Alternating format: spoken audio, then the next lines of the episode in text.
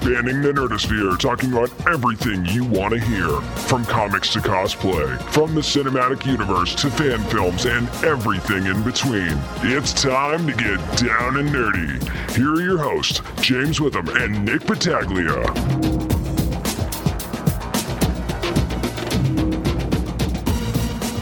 Welcome to episode 90 of the Down and Nerdy podcast, where, as you can probably hear, apparently you can hit puberty more than once in your life.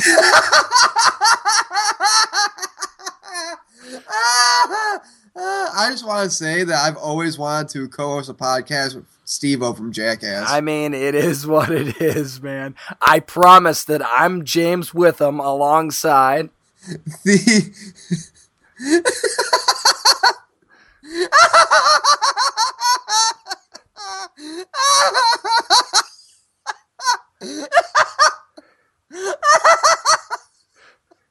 Hey, you know what? It's not my fault that I sound like James Earl Jones making love to a KitchenAid stand mixer, okay? I'm sorry, I just can't stop laughing. oh, oh, my Joker laugh is coming out. yes, it is. For people who don't know, when I laugh really hard, I try to. It's not on purpose. I laugh like the fucking Joker. Oh my god! I promise there's no gas in his. Well, not that kind of gas in his room anyway. Yeah. Oh. Okay. Okay, I'm coming down. Okay, breathe. You need a minute? I think I'm gonna be good a little Okay, bit. Or not. okay. Okay, I'm good. I'm good. I am the Merc with one arm, Nick I, Battaglia. thought, I thought you were going to forget to introduce yourself. no! I had to, I have to gather. I've never had to gather myself. okay, let's go on with the show. Okay. if we must. I mean, it is the 90th episode after It all. I, I'm trying. I'm sorry. I got to bite my tongue. I'm trying not to laugh. Well, I mean, Uh. Think about Black Magic then, because that's who we were talking to last week, Greg Rucka and Nicola Scott, about Black Magic. That, that was a great interview, and the, the way that they just kind of honor the genre, I thought was really cool. Yeah, I mean, you know, who knows? Maybe that black magic could help you from stop smoking 20 cigarettes, you know, cartons a day. If only, if if only that were the reason, and it was that simple, yeah, that would make it a lot easier. But uh, no, again, Greg Rucka and Nicholas Scott were great last week. You know, talk about their new series, Image from Image Comics, Black Magic, and again, a lot of great mystery. It's if you're a fan of black and white, you're gonna love the art by Nicola because it's just it's very detailed. Again, as I said last week, it draws you in with the eyes and everything else, and uh, just a great, great, great job. And James, we have actually. Since this is our 90th episode, we're going to be talking a little bit of Batman and Robin Eternal. And tell us who we're going to have on this week, or at least tell the folks. We know who we're going to have on this We're gonna week. have we're gonna have Jackson Lanzing and Collin Kelly. We're gonna be writing issues nine and ten of Batman and Robin Eternal. Of course, issue nine gonna be coming out this week or is already out, and issue ten is gonna be coming on December 9th, which is the upcoming new comic book day. And it's been a great series. I mean, Batman Eternal last year was probably one of the best series of the year. Batman and Robin Eternal, I think, is gonna end up being the best Robin story it seems like ever. So I can't wait to dive into it with those guys. Exactly. Again, you know, we read all 52 issues of Batman Eternal, loved it all. I mean, you know, the ending was kind of funny. It's like, really? The Clue Master? Really? Yeah, but you didn't see it coming. You didn't though, see it that's the coming, though. And I mean, the way that these two guys, you know, write uh, Red Robin and Red Hood, I mean, it's it's a really, really great job. We actually got a uh, advanced look at issues 9 and, and 10. And I mean, yeah, dude. And they bring back a certain character. We're not gonna say who it is for oh, spoiler Oh, reasons, but they bring back a certain character. And I texted you this immediately after I read it. I'm like, dude, this person's in here, and oh my god, yes. And the way they present it too, and the look in that final panel of oh, issue Oh, yeah. nine. If you've read it already, wow, that this is happening. And we get to find out more about Mother going forward in the series if you've been reading Batman and Robin Eternal. And we're gonna get to that. And I promise, stick with me. I'm gonna make it through the show this week. We've got two new comics that we're gonna be reviewing. It's next on Down and Nerdy. Hi, this is Greg Rucka, comic book writer, and you're listening to the Down and Nerdy podcast.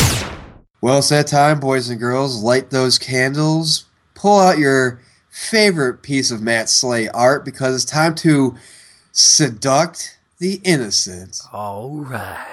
Of course, that means it's time for what we're reading. Of course, brought to you by the fine folks over at Fantasy Escape Comics and Cards over on Aragon Boulevard in Virginia Beach. Go see Bob and all the great things he has for yourself and the nerds that you love. So, again, as I did that nice, beautiful, and very, very sexy intro for Seduction of the Innocent, I'm going to go first this week. And I reviewed Seduction of the Innocent, number one, by Dynamite Comics. Now, it's written by Ande Parks. The art's done by Esteve, Esteve Polls. Colors are done by Salvatore Aiala Studios. And here's the thing. I love noir. I've said this many times. Yep. If you've read a couple of my my reviews on our website, downrairpodcast.com, I reviewed a couple of noir stuff. I love how I, I love noir. I love the feel of it. I love the look of it. This takes place in San Francisco in 1953 during the FBI's crackdown of organized crime. And the main character, at first we don't know. That's the thing about I like about this book. At first you don't really know like who's the main character, and it reads more like a book about a group of people, a group of FBI agents, more than one person. But then you find out the main character is actually he's called the eight. He's called the sharpshooter from Cleveland, Thomas Jennings, and he's much this new uh, agent coming, of course, from Cleveland to San Francisco to you know solve these mysteries, these murders, and stuff like that, work with a new unit. And the writing in this is really good. But then you get to the last page. Uh oh. And this left me going more like as a question like, wait, what? Like I don't get it. Because the final panel has this big reveal via a, a self portrait, I'll say. And it's hanging on the wall, these two guys are sitting down eating, and there's this big portrait, and it's a reveal. And it made me kind of step back in confusion because the thing is, the self portrait is of somebody who is a real life person, or well, I should say was a real life person. And at the time that this takes place, it makes you wonder, like, oh no, this takes place X amount of years after this certain event happened in real life. Don't tell me this is. I got. Let's just say, you know how you feel towards Hydra right now in this current season of Shield. Yes. Yeah, I'm kind of like, oh no, don't do this. Oh, I think I know where you're going with this too. Yeah. Uh, Yeah, I'm kind of like, I'm not gonna say it, but you probably figure out what it is. But it's just one of those things where I'm like, it doesn't ruin. Like I'll say this: up until that last page, the whole book is very, very good. They use actual last names of uh, real gangsters. Like, like you know, there's a guy in the, in the book whose last name is Lanza, who, of course, if you like myself, I know a lot about you know mob history and gang history and stuff like that. But for somebody who doesn't know much about organized crime, the Lanzas were the uh, Jewish mafia. They're Jewish Yep. Sicilians, Yep. and they're very, very famous. Um, they started out like the 1930s. Actually, 1932 was when they got their first start in the San Francisco crime family.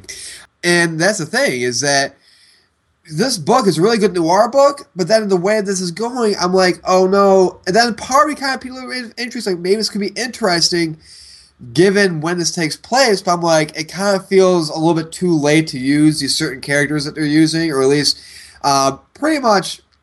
I, I the gist of it is, without spoiling anything, is what they want to do is they want to try to create this certain thing of like, hey, there's X amount of cops, they got all these, you know, they're wrapped up in all these cases, they're gonna break. You know what I'm saying? And it's Yeah. like, and it's like, and sooner or later, somebody's gonna look towards somebody to help, you know, put things in order. And it gave me kind of like, you know, to use a Gotham reference recently, a Theo Galavan type of feel to it a little bit.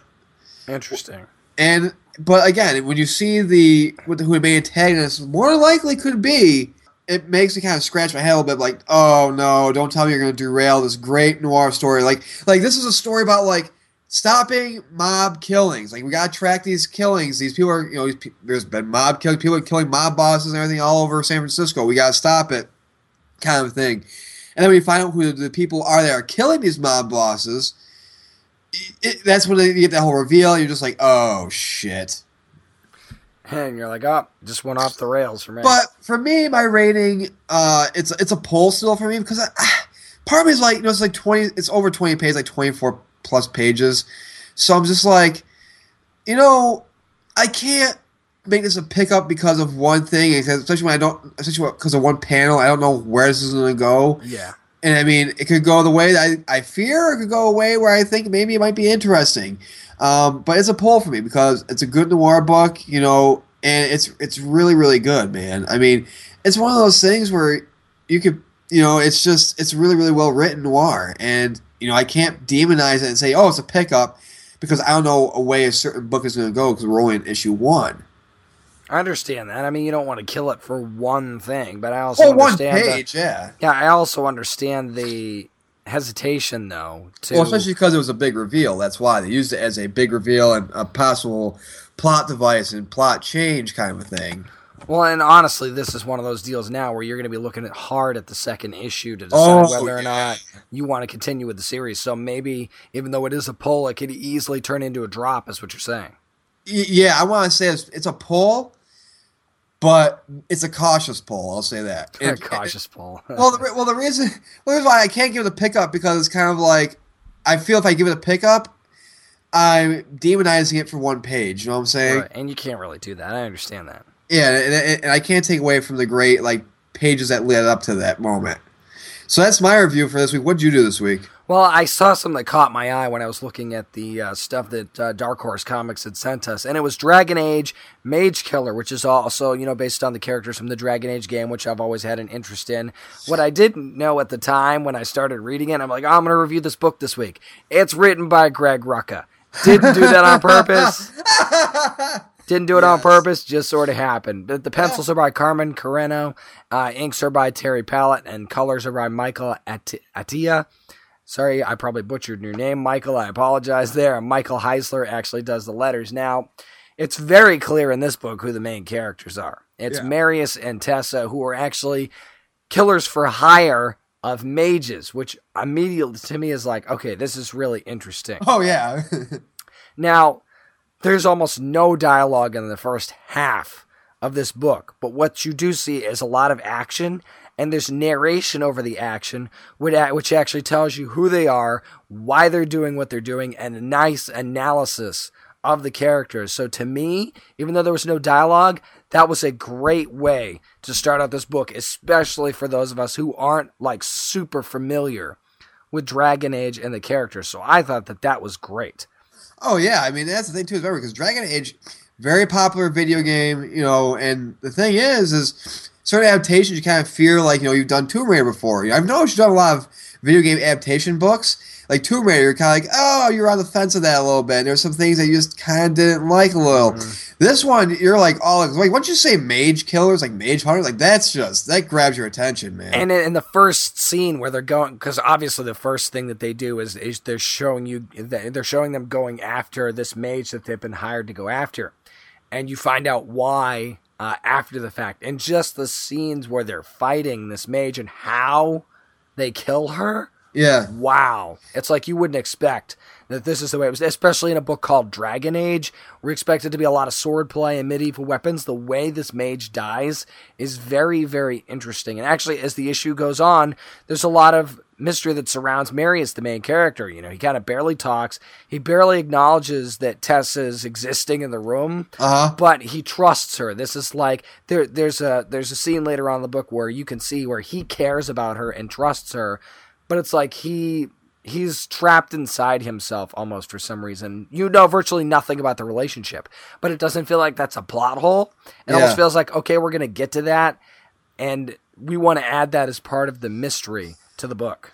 Oh yeah, and that's the thing. Like you know, you go back to really want to go back to Black Magic real quick. The one thing about that book is Greg leaves a lot of mystery in his writing. Like he like he'll highlight something, but then he'll leave something out because he wants to be more part of a mystery. Right. And it sounds like it fits really well with this. Yeah, it really does. And actually, as the book goes on, he, they kind of get another job offer. Yeah. That's when Marius speaks up. He's like, "We're not doing this," and he has a certain reason. And I don't want to give it away because there's a reason why he doesn't want to do it. And actually, once we get to the end, there's a twist that leads right into the second issue where you're going, "Whoa." I need to find out who this person is and why this is such a huge deal. And I got to say that the writing is really good, which I sort of expected with with Greg being on board. Uh-huh. But the art matches up really well. It's very solid art, and the colors actually play a key role, kind of like they did in Black Magic, See- where you've got the mages involved, and the colors are really a really important part of the story.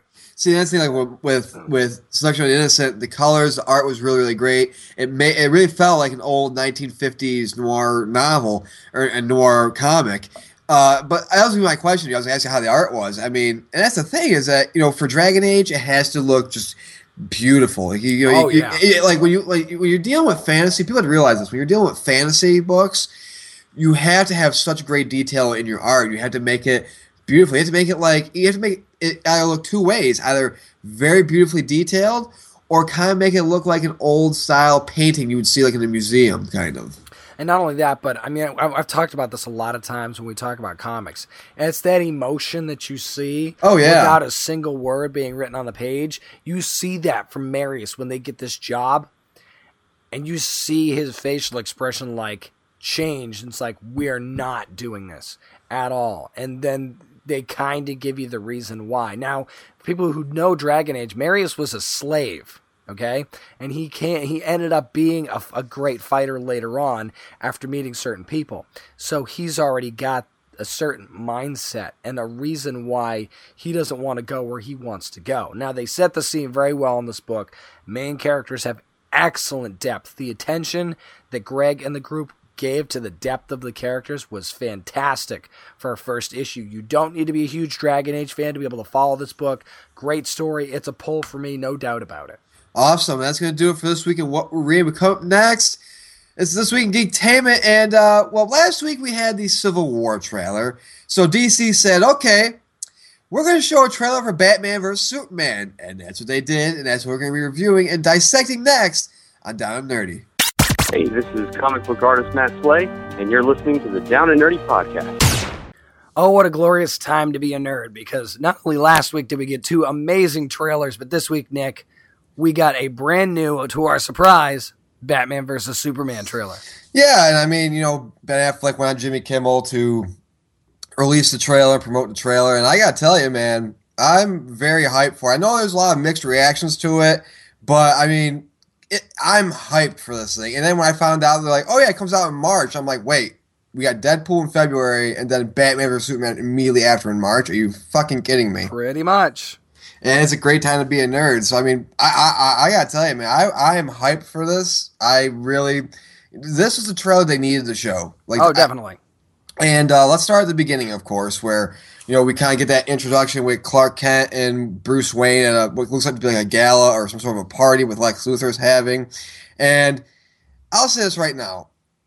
I know when I first watched this, I'm like, oh, Lex Luthor, you know, Jesse Eisenberg, he's very cartoonish. I thought he was very a little bit too much over the top. Mhm. But I think, and we talked about this last night, uh, you and I, we said, you know, uh, what if it's just a ruse? Like, what if, like, you know, when, and we'll get to this in a little bit, when this big bad comes and gets created, what if that's when he kind of turns that switch and isn't that overcentric, you know, uh, uh, excited guy? He's just very, like, evil and mellow kind of thing, you know? I mean, it's like the whole, you know, Harrison Wells wasn't who you thought he was. Right. as it turns out. So Right. it could just all be an act, you know, to get people to feel like he's not going to be taking, oh, well, you know, like, who's going to take this guy seriously, right? Nobody's going to be keeping an eye on him. And then in the background, what is he doing? He's creating a big bad to kind of destroy Superman and maybe even woo Lois Lane, which is actually part of the comic book mythology as well. So, I mean, I, I know that people are going to complain, okay? I really mm-hmm. do. But sometimes you can't always take things at face value. You Right. have to know that there's a plan in place. And just because this doesn't have the big Marvel symbol on it doesn't mean it's not going to be a good plan. Right, and that's the thing too is that you know this. I mean, they said, "Oh, Man of Steel would kick things off." I think this is really kicking off the DC universe though, because of just what it, it entails and people br- bringing the people together, and you know. And here's the thing: when you look at this trailer and you watch it, and I gotta tell you, man, it's gonna be dark, but we have a Batman who swears now, which is fucking awesome. Yep. Yep. you know, and it has a lot of great lines. Like for example, like you know, with Alfred, Jeremy Irons, and he's like, "You're going to war," and he says, "The son of a bitch brought the war to us," and again shows why Batman doesn't like Superman. And there's You know, again, tying the whole Man of Steel, and you know, the whole ending. Yes, I understand the whole destruction aspect of it, but now you see where that's going, and Yep. now you see what's building up to, and why Batman doesn't like Superman, and of course, you know, it's really, really an amazing thing. And then when Batman's in the desert, what do we see, James? Oh, we see a lot of crazy stuff, man. I mean, it's just, and, and people are saying, is that the Fortress of Solitude Yeah, in the desert? And I'm like, uh, no, I don't think it is. But what I think I see is parademons. yeah, man. Dark. That means one thing, dude. Darkseid. That's right. and but that means could we be getting Darkseid a little bit early? You know, earlier than expected. The thing is, I don't think they'll show Darkseid until like later. I think it's gonna be more like the background thing, kind of. Um, but here's the thing: the big bad that we do see is Doomsday. And who is Doomsday? Well, it appears that General Zod is going to be transformed into Doomsday as we predicted here on the show months ago. Yeah, and, and the thing is, is let's just address the elephant in the room right now, okay? Yeah. Can we wrap our heads around the fact that this is a version one Doomsday?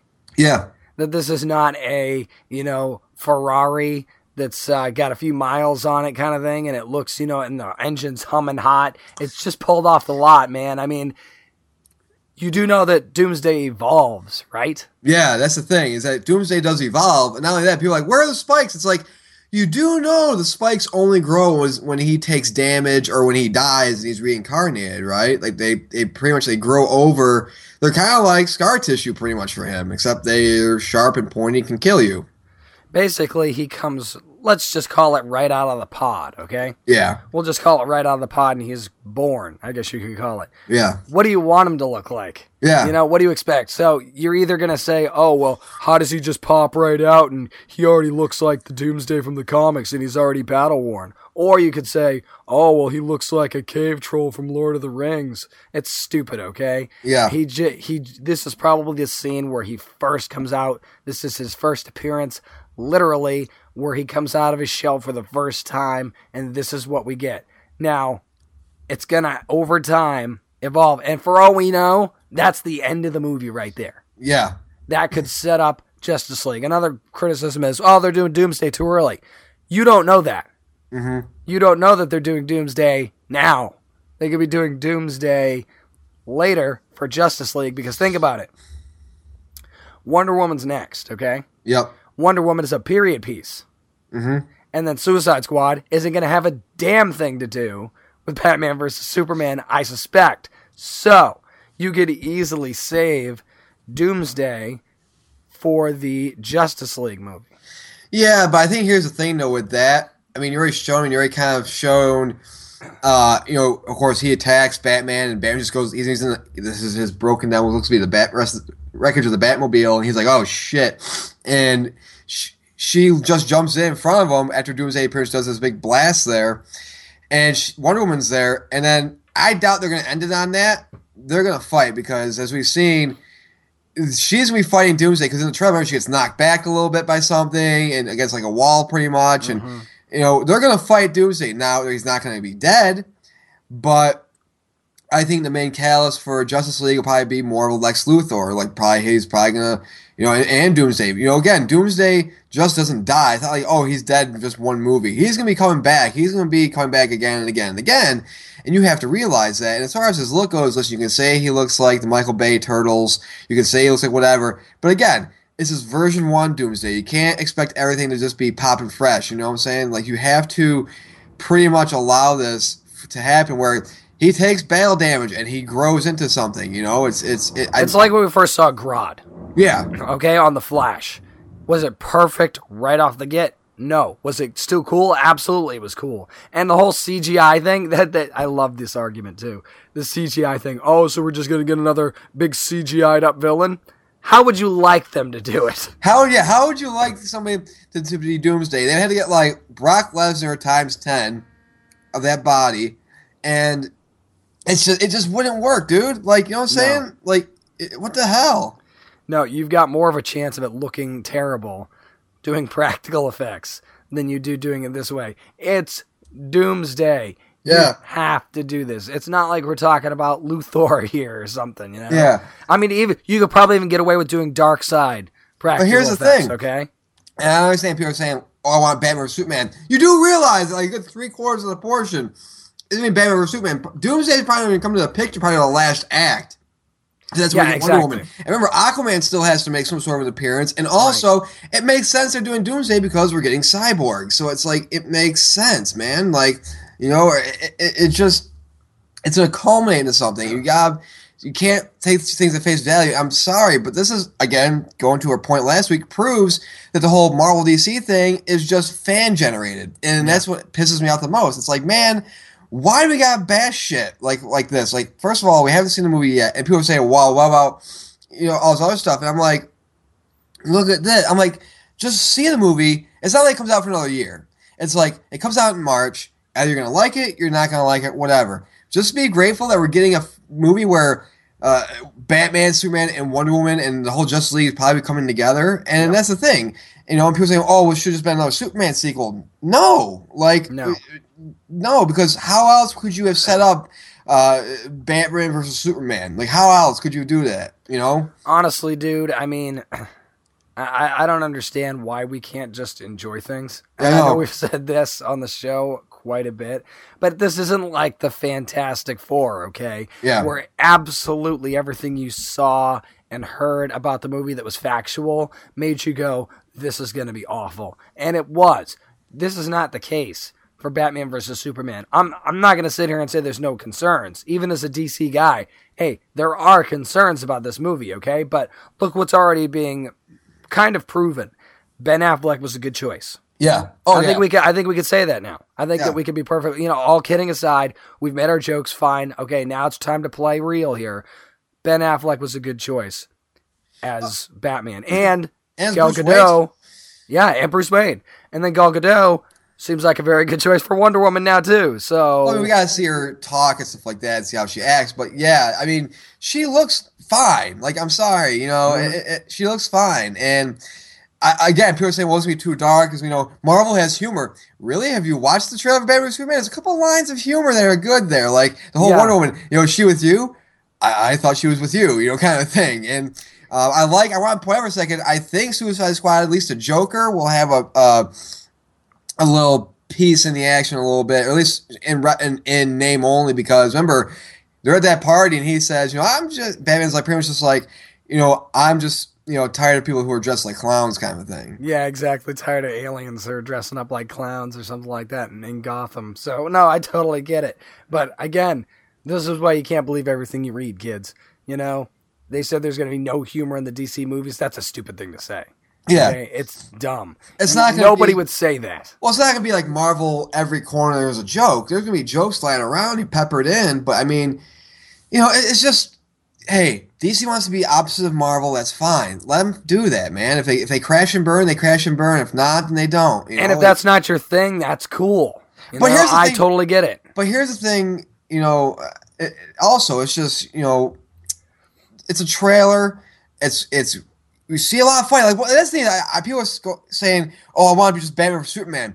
You do realize that like ninety percent of the trailer is Batman fighting Superman, right? Yeah. Like I, I don't. I just. And you know what? I'm just going to say this right now. huh. because I think that some people just need to realize this. This is not a Dark Knight Returns movie.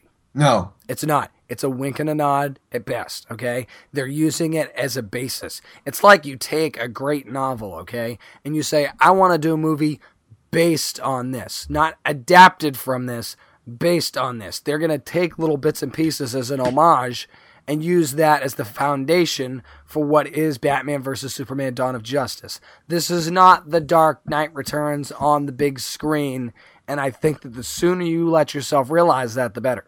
Exactly, exactly. So, final thoughts on the trailer. What do you expect going to the movie in March? And uh, yeah, what's just your overall thoughts? Final, final, uh, final notations. I expect people to complain no matter what. That's that's number one. Number two, I expect uh, Ben Affleck to shake off even more of the jokes and the criticism that he had, and maybe be the best Bruce Wayne ever in Batman movies. Because I think we're finally going to get a Bruce Wayne from the comics that we've been waiting for, and I also expect people to stop doubting Lex Luthor because I think his true intentions will be revealed right about the midway point of the film. Well, remember he says, uh, quickly about Lex Luthor.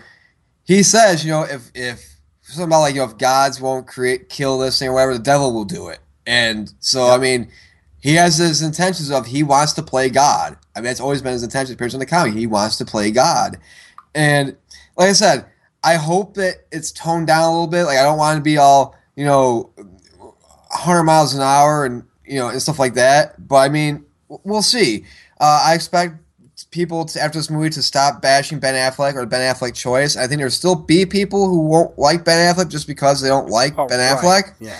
Um, I, I think Gal Gadot, I think Wonder Woman, we're not going to see here. I think this trailer pretty much proves it. We're not going to see Wonder Woman probably towards more the third act of the film. Um, so that kind of subsides my fears of, oh my God, they're putting way too many people in this movie.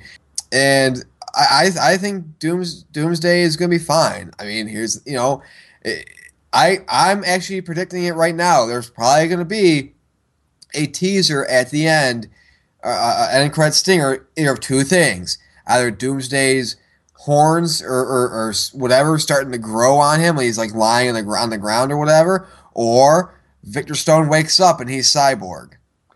I mean, it's like the you think you killed him, Yeah, but you didn't kind Yeah. of thing. And I think that that's probably what you're going to get. exactly. And that's going to do it for this week in Geektainment. Coming up next, we have a plethora of nerd news, including people being outraged over Black Panther. We'll decide. We'll go into it more. Nerd news coming next on Down and Nerdy. This is comic book artist Annie Wu, and you're listening to the Down and Nerdy podcast.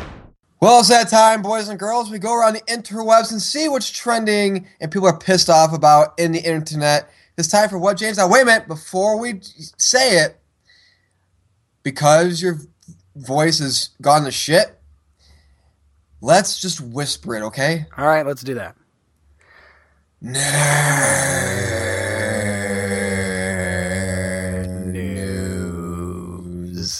That was like a- creepy. That sounded that's, that, that sounded like an old Budweiser commercial if you were on acid. Yeah, that was definitely creepy. but our first story, James, I mentioned at the tail end of Geektainment. It deals with Black Panther. Now, here's what I want to start off and say: the movie is called Captain America: Civil War, and it prominently features mostly Iron Man versus Captain America. Right. So Entertainment Weekly ran with a cover that had Iron Man, Captain America in the forefront, and then you had Black Panther behind them in the middle. Now Steve Rogers and uh, Tony Stark are unmasked. Black Panther is not, and people are pissed off about that. Another thing people are pissed off about, or I should say, fake outraged about, is the fact that next to Black Panther's head says the word meow. Also, after that, people there's a joke referencing housewives and how he has nails that make a housewife jealous. I just want to say this: shut the fuck up with this shit. Can we not take a fucking joke anymore? Like Nope. even if the joke is bad, even if the joke is bad, you know, if, if even if the joke is bad at, at whatever degree, can't we just take a fucking joke anymore and not be faked outrage about this? I just want to say this to the people who wrote an article about this. I am so fucking glad that you're being destroyed on social media right now because your article is a piece of shit. All right? Because it's it's just to get clicks and just to get people pissed off and I'm glad that people are calling you out on this horse shit.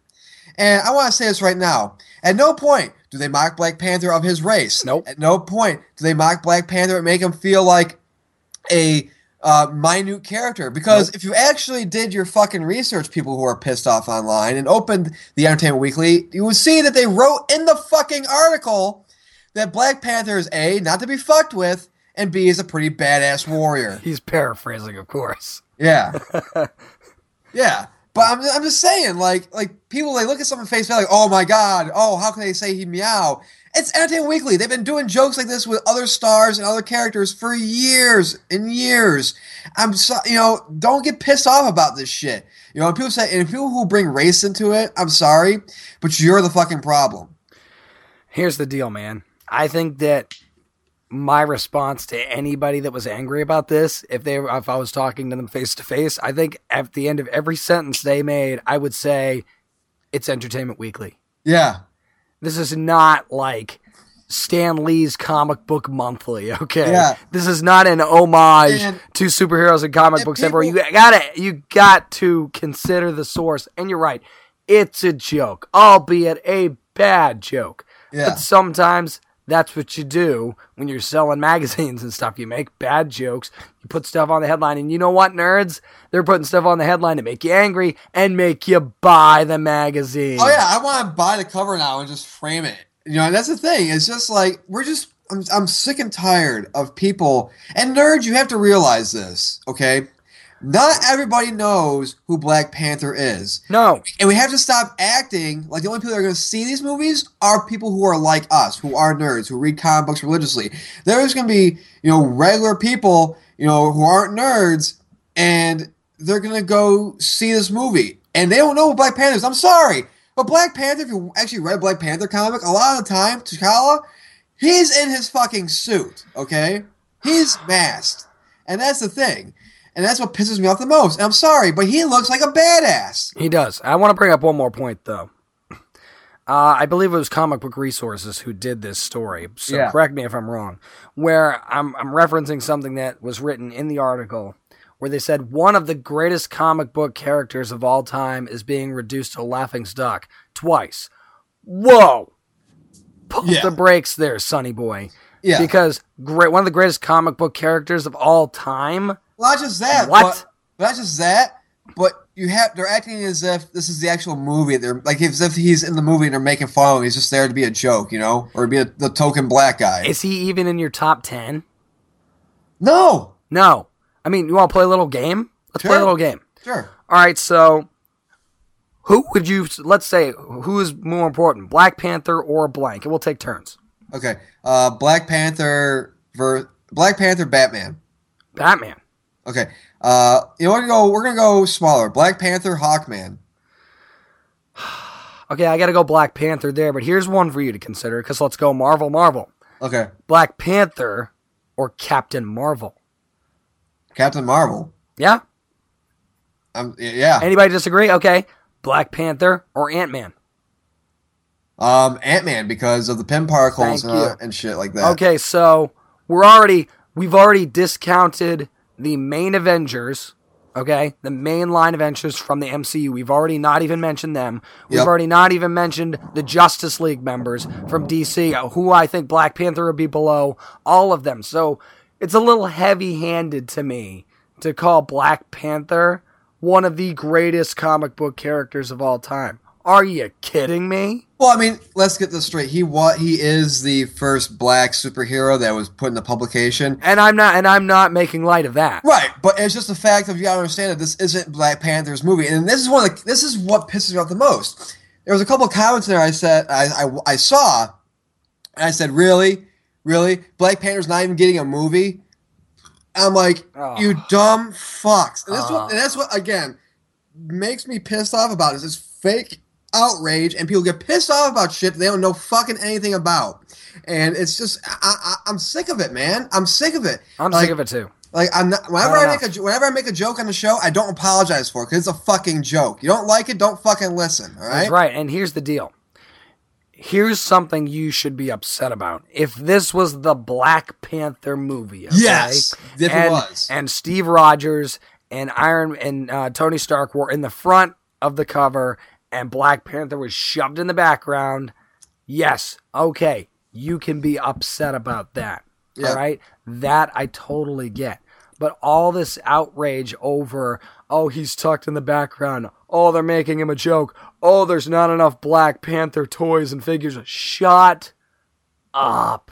Yeah. Just shut up. They gotta real. They gotta realize like this isn't Black Panther's movie. He's making an appearance in it, and that's it. And again, whether you like it or not, whether he was the first black superhero or not, I'm sorry. In today's modern comics, and even back then, he is a B character at best. Yeah. Sorry. That's not racist. That is not inflammatory. It is a fact. You challenge me on that, and I will take you to school, son. Well, not just that, but the fact, well, and it proves that because the fact that they waited until what phase three or whatever to put bring him along, Yeah. shows that. And people are wondering like, why was he masked? Everything else. Chadwick Boseman is, is playing T'Challa. He's playing Black Panther. If you had him unmasked with Tony Stark and Steve Rogers, you know, Chris Evans and Robert Downey Jr., how many people would know who he was? Nobody. A few. Except for you- except for you know big comic book fans, nobody would know. except for big comic book fans who pay attention to the news like we do, or if you've seen 42 the Jackie Robinson story, which he was great in. Like you, and like I said, Black Panther in a lot of the comics, in most of the comics, if not all, he's mostly in his suit, like the original, the whole entire original Sin run And that he was nothing in. wrong with he's in a suit. and There's nothing wrong with that. There's nothing wrong with that. It's not, you know, the thing is, it's is, you know, it's it's not a, it's part of the comics is about of course who's underneath the mask but a lot of it deal tales with what do they do when they're in, inside in the suit like how do they act and he's a strong character but you have to realize though that this is captain america's civil war and black panther is is more than just he if anything he's a lieutenant if that in in Yeah. the movie And guess what? Superheroes need to disguise their identity. Let's Yeah. not forget about that. Yeah. There's a you know there's a mask for that. And it doesn't- Other than Tony Stark, who doesn't care. And it does. And, and one final thing I want to say before we move on to our, our next um, story uh, is this, and it's the fact of the matter that when you have somebody like Black Panther, and you have to look at it like this. Like I said, you know, he's going to have a smaller role. We don't, you know, and stuff like that. He's not going to be one of the main characters. At no point does this cover makes mock the fact that he's st- still, you know, a, a prince and a king and stuff like Yep. that. You know, and they don't mock it. If you, that's the problem. If you see something, that, if you see something that offends you by any way, then don't look at it and don't. And that's the problem with social media. Don't go to social media and complain about it because you have to realize you have to read the article. A lot of people don't have probably never read the article that were complaining about this. I'm glad to see that a lot of nerds actually are rising up against this. They're saying, "Whoa, whoa, whoa, comic book resources, calm down for a second. You know, you know." And, and somebody pointed out the fact that the guy who wrote the article said, "Wait a minute, you said in the article you posted that." You want you preface that you were you've been a subscriber to Entertainment Weekly for years and years and years. So why is it now a problem? They're pandering to a generation that is always looking for a cause to rally around and be Yeah. upset about, and that's the only thing that this article did. Exactly, exactly, and that's gonna do it for our talk on Black Panther, but we're still gonna keep it in the Marvel realm, James. And we all know Secret Wars uh, was relaunched right around the beginning of summer, and uh, well, apparently it was supposed to be over in October, but it's not gonna be ending until 2016. And that makes you go, "What?" Yeah, Eh. Now, keep in mind, Secret Wars, much like a lot of the main arcs that Marvel and even DC have done, was supposed to be an eight issue run. Well, guess what? It did so well and it was so popular, apparently. They said, you know what? We're going to add a ninth issue, including all the tie ins and the Battle World stuff that we've been doing. that's like when you break up a movie into two films that doesn't need to be broken up into two films. And that gets done a lot. But here's the deal, man. First of all, issue 9, which you said now is not coming out until 2016, is an add on issue. It's extra, which means something had to be rewritten, something had to be redone to add an issue to the conclusion, okay? yep. If you're going to push it back this far, this much removed from issue number 8, why do it at all? Exactly, and that's the thing is that it was really supposed to end on October seventh, but now issue nine is not coming out until January sixth, and I'm like, and this was worries me a lot. I know Marvel just rebooted everything. I, I know they did, but this makes me more fearsome because a lot of their new stuff is tied to Battle World still. So a lot of it makes me fear. Oh God, issue nine is gonna come out, and then in March or April they're gonna just reboot everything again.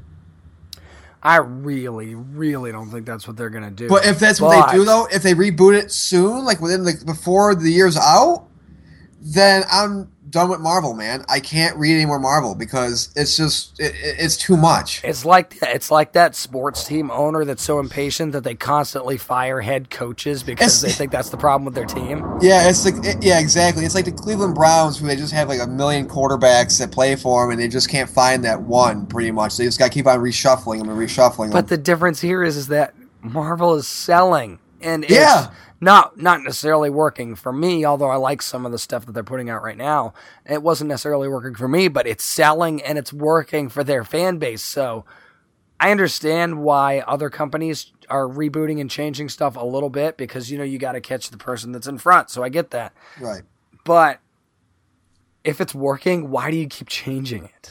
Well, not just that, but if your original plan was to say we were supposed to end in October, and then they're like, oh, wait a minute, we're going to be pushing it 2016, that's a problem. Yeah. Because it just shows that, honestly, to me, it shows that, that Secret Wars, a lot of people, I don't think, are liking it. And I think Marvel's panicking a little bit. They're like, oh, God, you know, we, we, we built this we built this whole Secret Wars thing, and now nobody's really getting into it.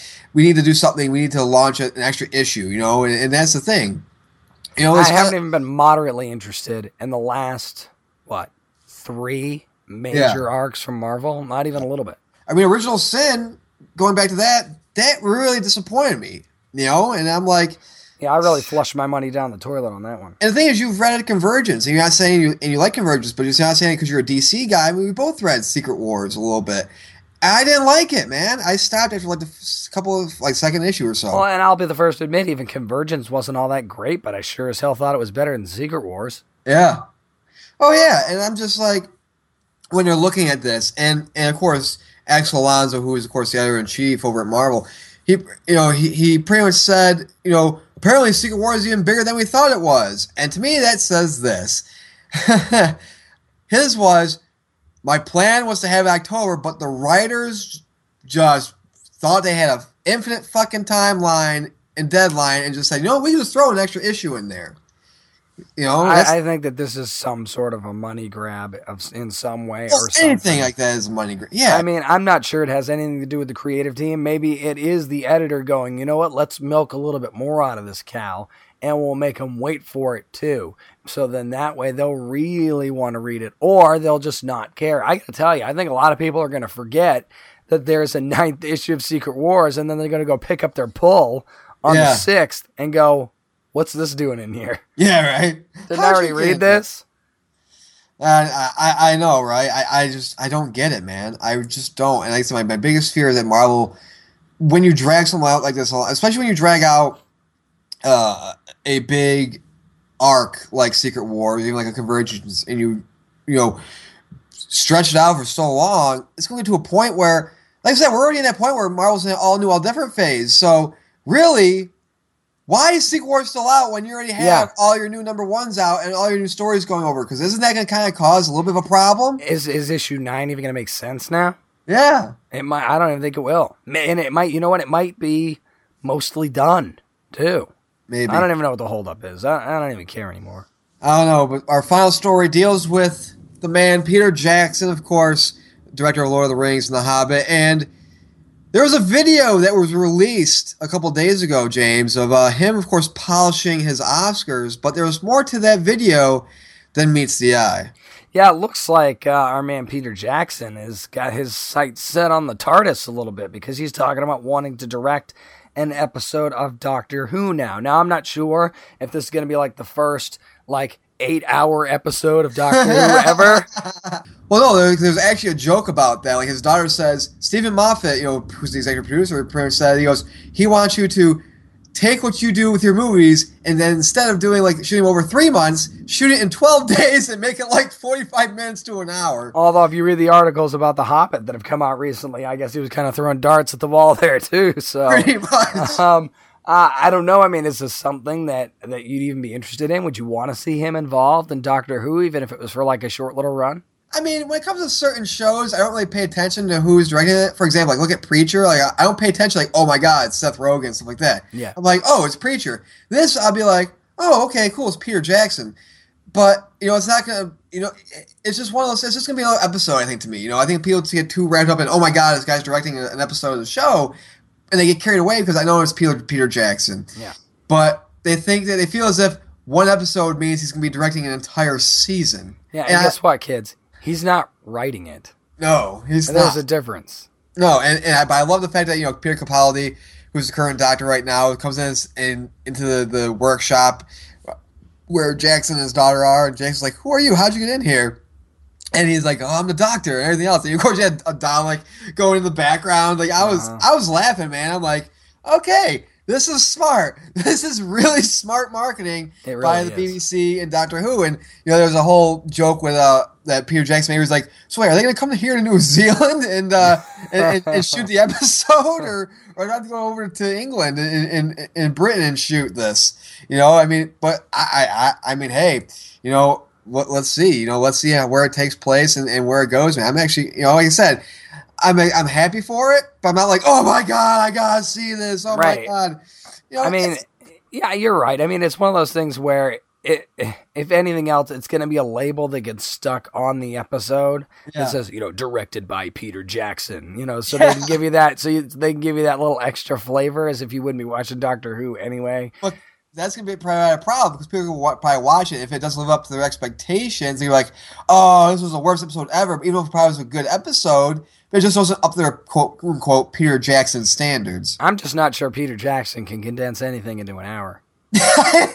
I'm not. I'm not convinced at all. It would be like telling Michael Bay, "Now, Michael, you can't break anything." you can't make anything explode, Michael. Only ten explosions in this one. You can't go to normal ten thousand.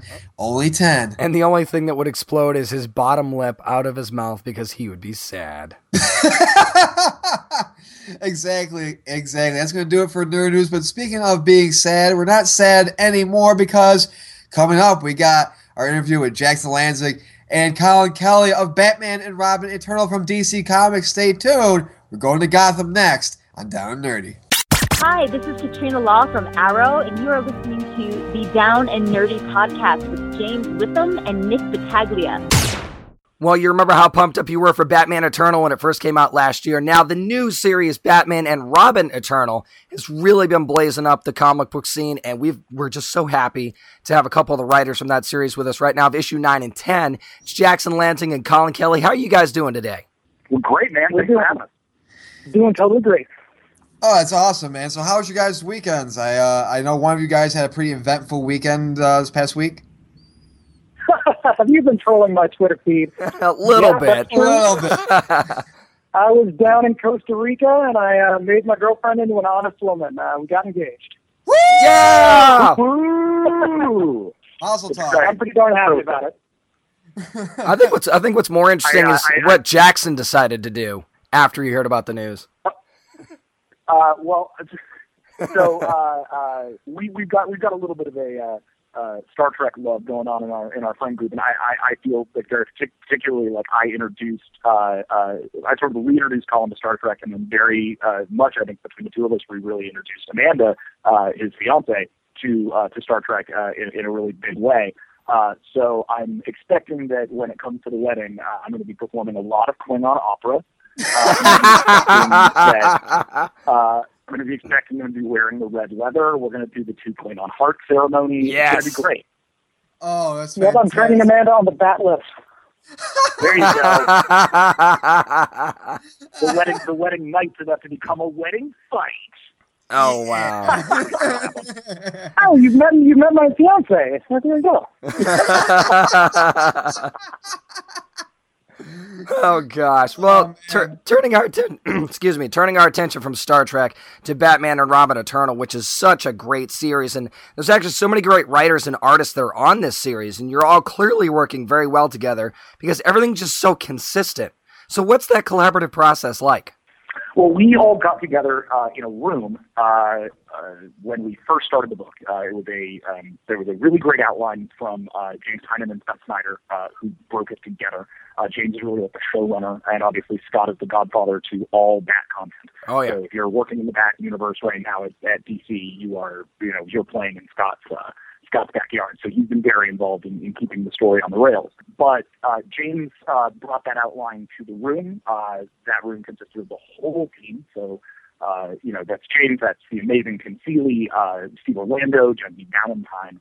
uh, Ed Griffin, uh, and us, uh, which was nuts alongside us. Yeah, as, as the young bucks, as the new guys, we got to sit in this room with all this amazing talent, with all these amazing Literally our first- ideas. God. Our first Yeah. superhero comic. Our first superhero comic, and we get to sit in a room with with all of these guys and spit ideas. It was uh, something. To, it was something to go through. Uh, so we all sat down and uh, broke uh, essentially the whole story, you know, front to back. Uh, figured out where it was going, uh, how each character was kind of kind of moved through the uh, through the story. We had a lot of uh, discussions about, you know, James was very cool about him coming in and being like, look, like all of this is mutable. If something really doesn't work, let's tear it apart in the room let's find something that does. We ended up introducing some new elements that we didn't expect. Um, we ended up having a great B plot. Uh, you know, the A plot really ended up being, um, uh, you know, Dick Grayson and Harper Row and Cassandra Cain's story because the story uh, reintroduces Cassandra Cain into the new 52. And then uh, the B plot, which ended up being uh, in large part where Colin and I got to play, uh, ended up getting to play with uh, uh, Tim Drake and Jason Todd uh, on their own mission, uh, just be kind of two guys, very much an odd couple, uh, as they track uh, a different side of the mystery, which let us introduce uh, another new character to uh, to the new 52 uh, in Batman and Robin Eternal number nine, which we're really excited about. Yeah, and in case you can't notice, you know, Jackson and I have a little bit of experience with uh, with odd couple uh, partnerships. Yeah, very much so. It worked out well. Judging by the opening, very much Um, so.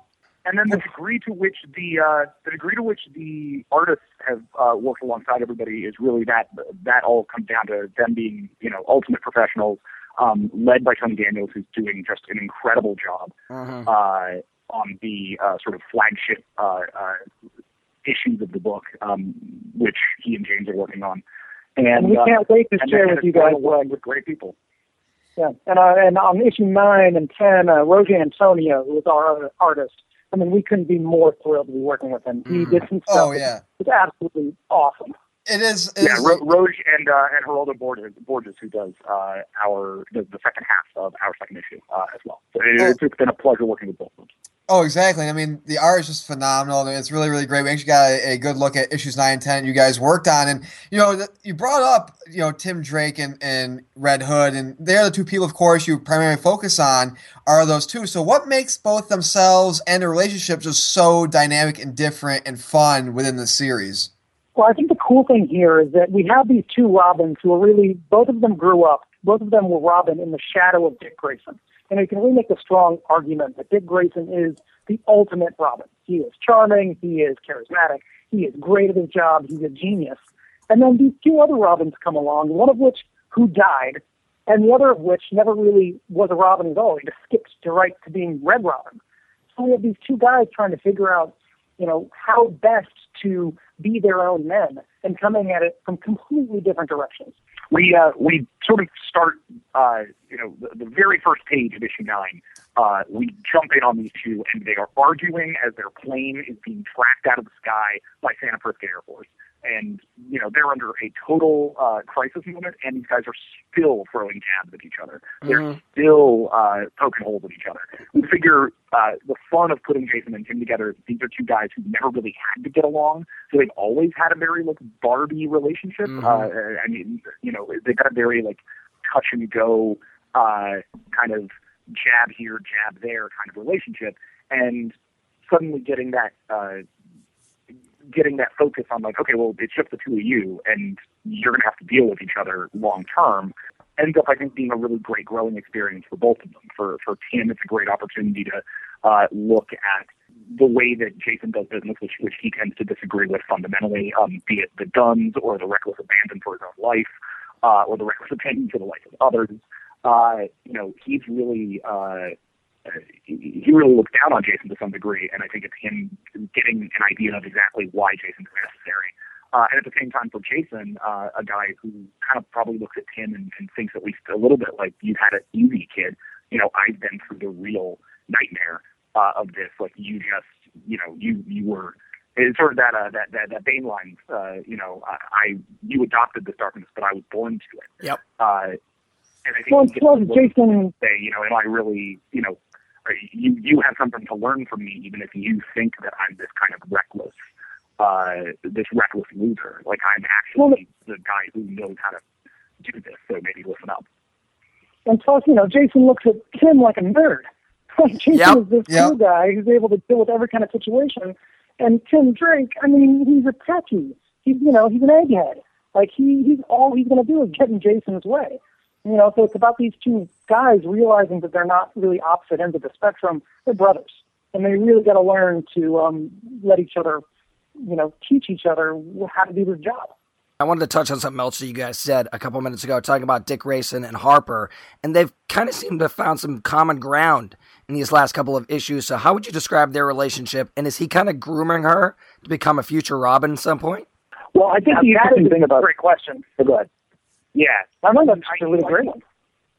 Yeah, I mean, I think I think Harper is a um, Harper's the Robin who, uh, in, in a lot of ways, she she feels like the Robin who like the Robin who got away, and I think she feels like that um, at the beginning of, of Batman and Robin Eternal. She feels like uh, all of these other guys got um, the training, uh, all these other guys got the relationship with Batman, uh, all these other guys got the uh, the sense of uh, belonging uh, that comes with wearing that suit.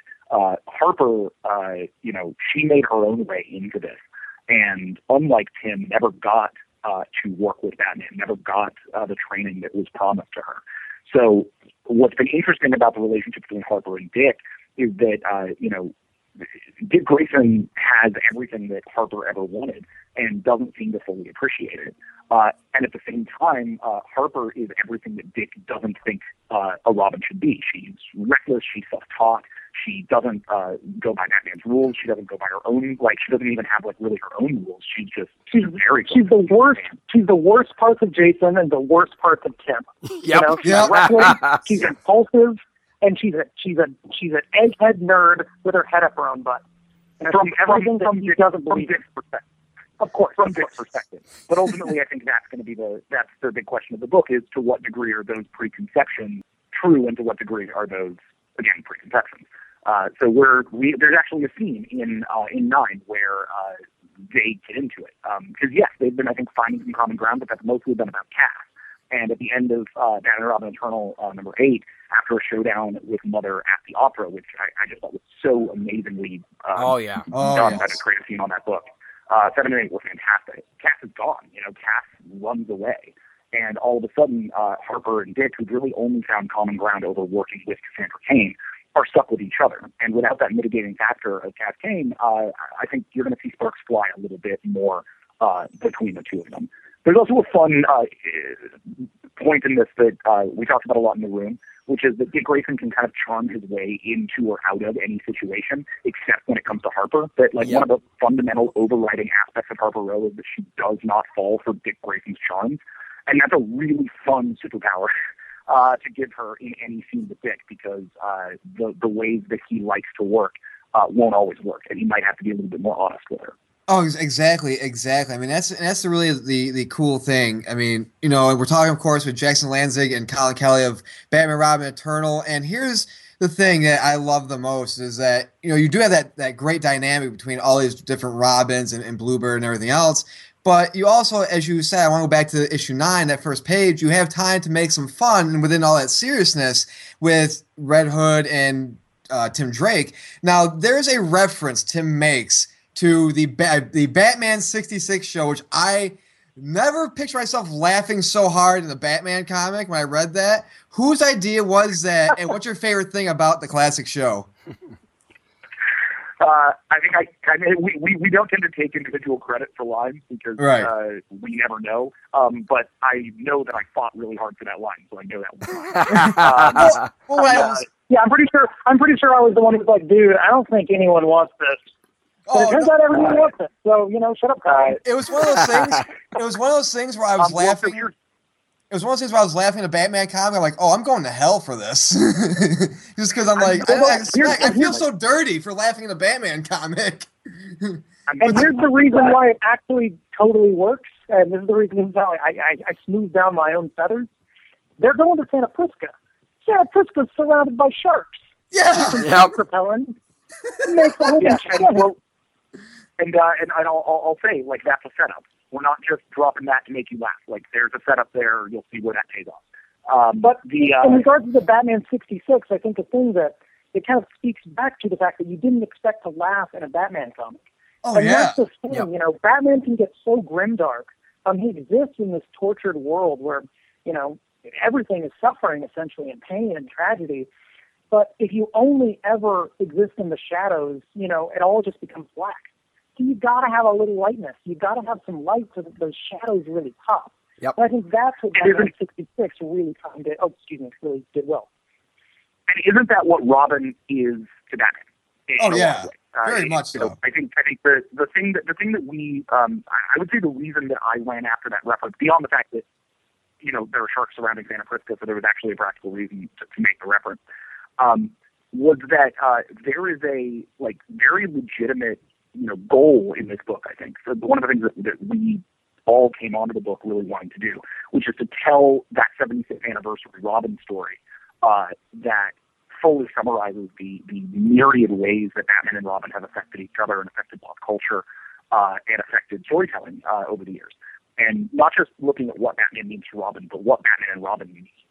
Uh, so, in doing so, we're really trying to leave no stone unturned as far as uh, what gets included into this, how you reflect onto this. Um, and this is something that I think everybody was looking to do. Uh, it's one of you know Steve Orlando's great strengths is that he's able to dig deep into continuity and find really great uh, references and moves to make. Uh, there's a there's a great uh, reference to uh, to Dixon in his uh, in, in issue five. Uh, you know, to to tip the hat there to a character who was really powerful in Tim Drake's legacy, or you know, to a, to a writer who was very powerful Yep. in Tim Drake's legacy. So you know, this was a chance for us to make sure that yes, like Batman 66 was represented uh, in that uh, you know pantheon, but at the same time, it was a great opportunity to show what is fundamentally distinct about Jason and Tim, which is that Jason has no need for shark repellent; he will shoot the sharks.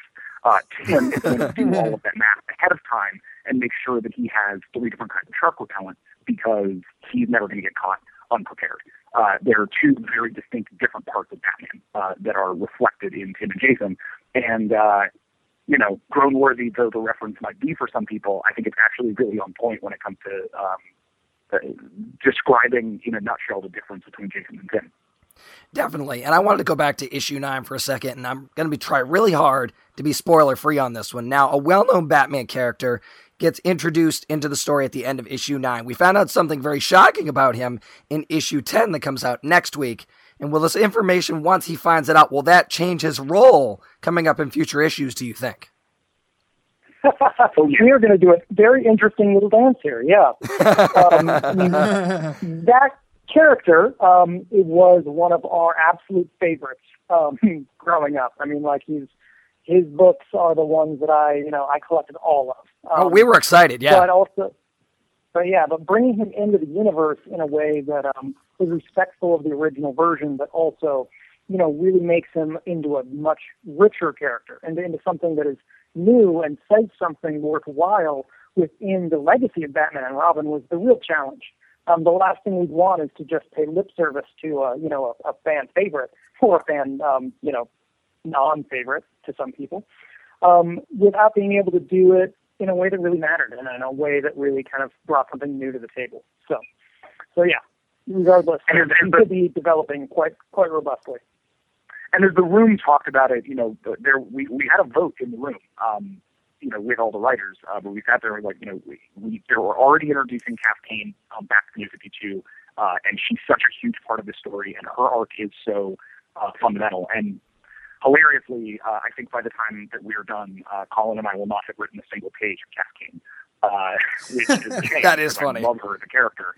Uh, but it just never worked out from a plot perspective. Fortunately, she's in great hands. Everyone who's written her has, I think, been, been killing it. Um, uh, you know, Genevieve's most uh, uh, most noticeably recently, and then uh, James has an issue coming up that is Cass Cain centric that is going to be uh, it's going to break a lot of hearts. It's really, really beautiful. Wow. We are really given the opportunity to, to play with this other legacy character uh, who means a lot to us. And it was important in the same way that reintroducing Cass Cain couldn't be done lightly, uh, neither could reintroducing this character. So uh, there was a vote in the room, uh, and we all agreed that it, it was right to uh, include uh, him in the book because he's a huge part of the Batman and Robin legacy in his own way. Uh, we thought it was useful. Uh, we thought it had something to say about the A plot, uh, and that it had something to say about Jason and Tim. But uh, that also meant that we had to really look at the character, and as the New 52 affords you the opportunity to do, uh, we had to rethink it from the ground up and uh, really think about like who this character is if you're starting from a blank page, uh, which, as you know, as the who will be introducing his character, uh, we are. So we've actually we've written a lot of uh, written a lot of outlines about what it is that this character is special about this character, and, and, and pass that through DC and pass it to the writers, um, and uh, everybody's been very supportive of uh, kind of forwarding this new take uh, on a on a character who is for us uh, a, a like fundamental classic uh, and one that belo- has, I think, his own thing to say in the in the world of the DC universe. So w- before we get you guys out of here, where can people find you on social media? Uh, on Twitter, I am at CP Kelly, and I got a website, thecolinkelly.com. And I am Jackson Lanzing, J C K S O N L A N Z I N G, and then www.jacksonlanzing.com. We were so privileged to get a look, an early look at issues 9 and 10. Issue 9, of course, out this week. Next week, you're going to be loving issue 10. We want to thank you guys so much for taking the time. Jackson Lanzing, Collin Kelly, thanks so much for coming on the show this week. So, thank you. Thank you very much for having us. Well, it's not every day you get to do an interview with Steve O as your uh, co-anchor. I got to tell you. Yeah, uh, I do appreciate everybody kind of, you know, sticking with me here because I'm playing, playing, playing a little hurt this week, but uh, I promise I'll sound better probably by next week's show. But you know, when you get when you get the illness and you've got uh, the tiny little uh, germ factory known as my son. Jameson, uh, this kind of stuff can happen. So I just appreciate everybody listening to the show this week and just kind of uh, letting me power through. So I appreciate you sticking around because we had a, that was a great conversation we just had with Jackson Lanzing and Collin Kelly. It was great, man. I mean, you know, we talked. You know, I love what they, their take on the whole Red Robin and Red Hood. The fact that it is that brotherly kind of older brother, younger brother, quarterback nerd kind of yep. relationship that that that they go together, but they you have to force them together. You know what I'm saying? And, and, and it's just it works. And I was laughing like, like just the banter they had. I was Yeah. laughing. Like I told him, I said I felt really dirty, like laughing at a Batman comics. I'm Mhm. like, is this supposed to be dark? Like I'm laughing at it, you know. And but I mean, it was really it's really really fun. And the character they bring in. Yeah, I, I text you Yeah. immediately. I'm like, oh my god, Yeah. they did it. I was really psyched. I was really psyched when they did that. And there's just so much going on in issues 9 and 10. And I think all the issues have been great, but it really gets kicked up a notch in 9 and 10. So I'm, I'm really glad that uh, we got a chance to talk to Jackson and Collin about that. Of course, you can get that at your local shops or on digital as well. Issues 9 and 10. Issue 9 should be out for you now. Issue 10 will be coming out this Wednesday, which I believe is December the 9th. Yep. So you can go ahead and get that on December the 9th. And you're going to want to. If you haven't read the series already, go back to issue one. Well worth it. Probably going to be the best Robin story ever told. Oh, exactly. And also, I want to give a quick shout out to our man Clark over at DC for hooking us up with, uh, you know, hooking us with Jackson and and Collin because I mean it's just awesome. You know, have the, the relationship we do with DC and to do these great interviews. You know, it's really fun to do these every week. Uh, but as always, that's going to do it for us here on the Down Nerdy podcast. Again, thanks to Jackson Lanzing, thanks to Collin Kelly, and of course, thanks to everybody over at DC Comics for helping us out and hooking us up this week. Of course, we had fun talking to them as well. Now, here's the thing. We're also on social media as well. You can hit us on Facebook at facebook.com slash down nerdy. We're also on Twitter at down nerdy757. I'm at Merc with one arm, Mr. Stevo. Oh, let's see if I can do this.